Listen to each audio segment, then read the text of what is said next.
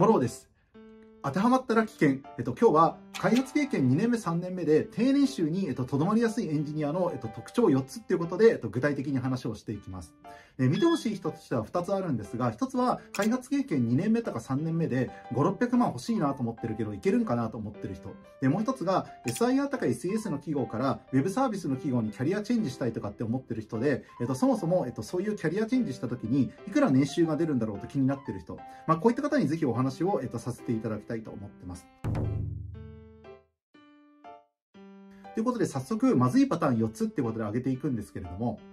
まずいパターン1個目具体的に言うと言われた通りの仕事しかできない人はもう全然年収が出ないとか、えっと、全く面接で、えっと、相手にされないケースがかなり出てきますので一番これは気をつけなきゃいけないパターンですね。えー、具体的に言うと、えっと、全員がそうではないんですけれども、SES の企業にいる人とかだとかなり多いのかなと思っていまして、まあ、具体的に言うと、SES のモデルってどうしても140時間から180時間っていう生産幅があって、極端なことを言うと、えっと、机で寝ていても、えっと、素晴らしいアウトプットを出してたとしても、稼働時間で単価いくらみたいなどうしてもビジネスモデルになってるので、そういった観点で言うと、この言われた通りの仕事ができなくても、自己評価だけが高くなっちゃってるケースっていうのは、結構 SES の企業の方々だと少なからずいらっしゃるのかなと思ってってます。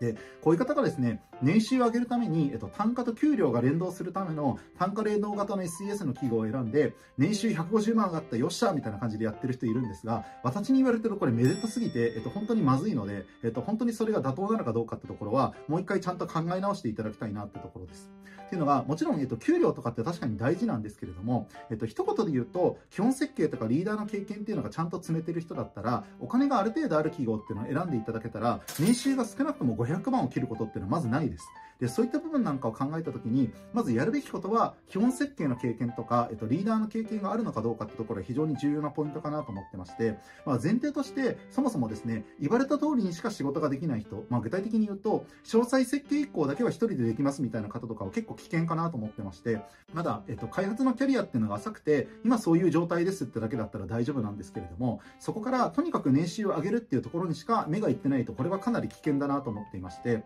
まあ、一言で言うと、えっと、3つくらいですね、例えば技術選定はどうするのかとか、あるいはこの機能の設計とかアーキテクチャはどうするのか、もしくはこのテストコードってどこまで書くんだろうとか、そういったプロジェクトについて自分の意見っていうのが喋れるかどうかってところがとにかく重要です。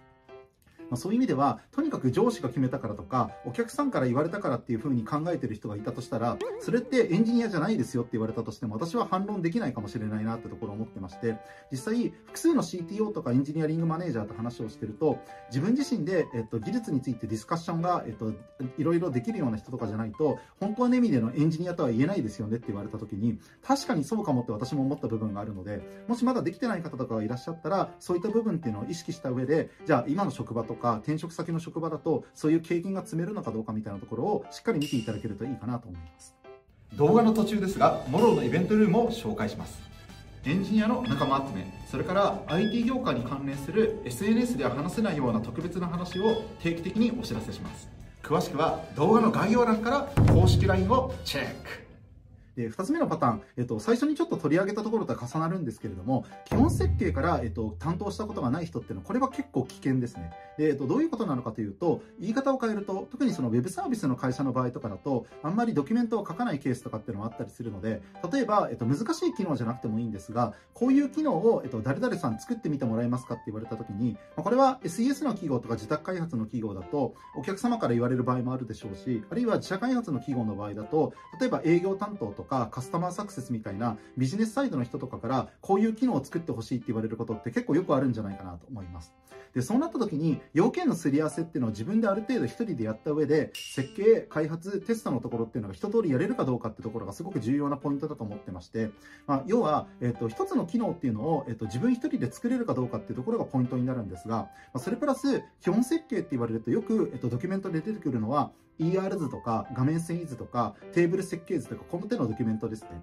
で、この辺りのドキュメントっていうのをどのぐらい書いたことがあるかってところは結構重要かなと思ってまして、まあ、極端なことを言うと書いたことがなくてもまあいいっちゃいいんですけれども、えっと、自分が一から書かなきゃいけないってなった時にどういうポイントを押さえた上で書かなきゃいけないのかってところを具体的に自分が話せるかどうかってところはかなり重要なポイントですね。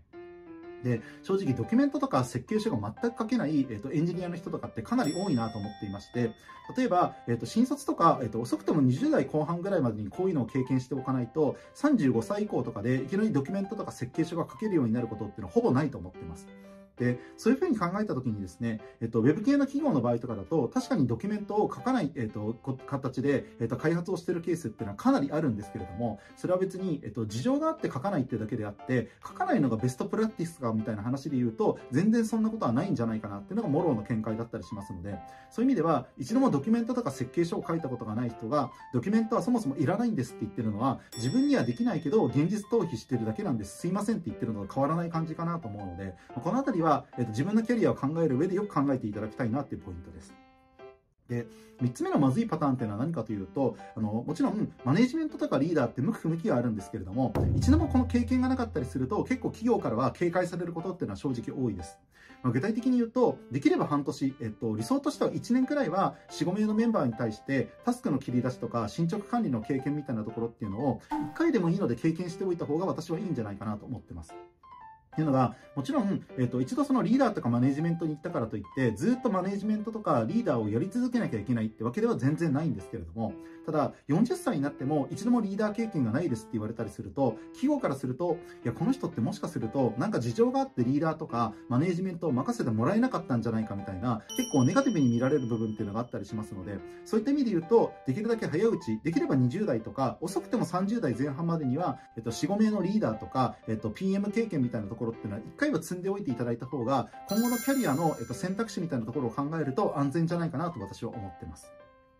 えあとはもう一つ補足をしておくと、正直メガベンチャーからスタートアップから中小企業までリーダーができる方ってどこも本当に、えっと、欲してるなって感じが私はしてるので、そういった観点で見た時にも、少々開発環境が古くても、4、5名のリーダー経験とかがある方だったら、割と転職なんとかなります。まあ、そのぐらいですね、やっぱりリーダーとかマネージメントの経験って、20代の若い人がやりたがらなくなってるからこそ重要なんだなってことで、頭の片隅に入れておいていただけたら嬉しいです。それから、えっと、4つ目のパターンっていうのが、リプレイスとか、えっと、新規開発の経験、あの、プロジェクトっていうのを一度もやったことがない人ですね。まあ、もちろん、えっと、運が悪い方とかだと、ずっと回収メインだったとか、えっと、運用保守だけやってたって方もいるかもしれないんですけれども、えっと、やっぱり、私もよく、えっと、いろんな企業に、えっと、候補者の方を提案していて、えっと、言われるフィードバックっていうのが、新規開発リプレイスの経験が一度もないので、ちょっとこの方だと難しいですって言われるケースはかなり多いです。でそういった意味では、特に、えっと、リプレイス、具体的に言うと、古い、えっと、何か、えっと、開発環境でやってたものを新しい技術要素で書き換えるパターン、これはいろんなパターンがあって、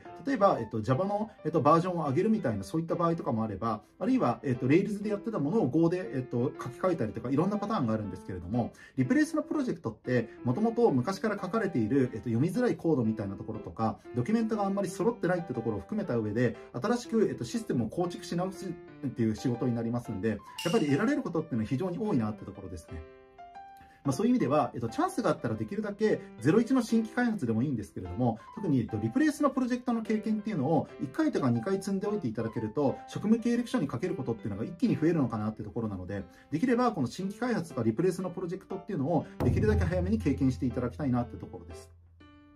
まあ、こういうですね、リプレイス新規開発の経験が全くないと、ただただ本当に言われた通りに、えっと、コードを書くとかテストをするだけの、いわゆる受け身型人材って思われてしまうリスクがかなり高かったりしますんで、そういった観点でも、もし、えっと、プロジェクトとか案件が選べるような企業に在籍している方だったら、極力新規開発とか、えっと、この、えっと、リプレイスのプロジェクトみたいなところって、少々目先の単価とか給料が下がったとしても、私はやっておいていただいた方がいいかなと思います。